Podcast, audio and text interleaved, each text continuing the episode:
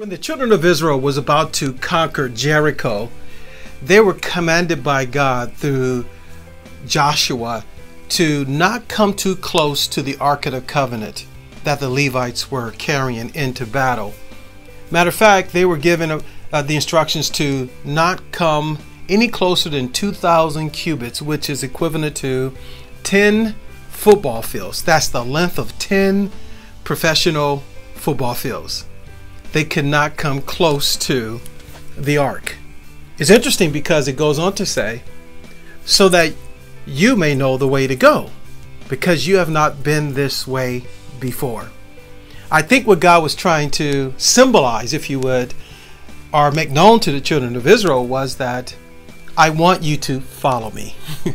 In other words, don't run ahead of me, don't run parallel to me, but follow me keep a safe safe distance and follow me.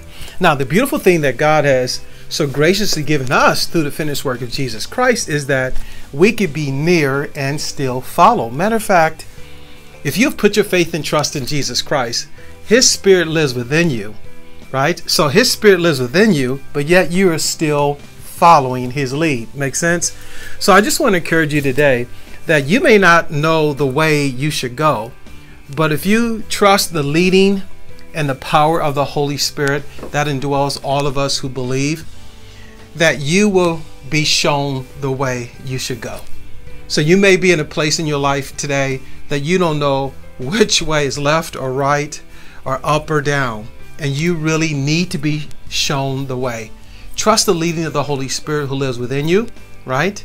Who never says or instructs anything contrary to his written word right? Nor would he instruct contrary to godly counsel. You follow me? Godly counsel, leading to the Holy Spirit, the authority of God's word. You put those three things together, if you would, that you will always be shown the way. This is Pastor Cedrick of Commitment Church with another weekly wire. Please pass this video on to someone who need to be shown the way. Don't forget to visit our website at loveallnations.org. That's loveallnations.org. May God bless you.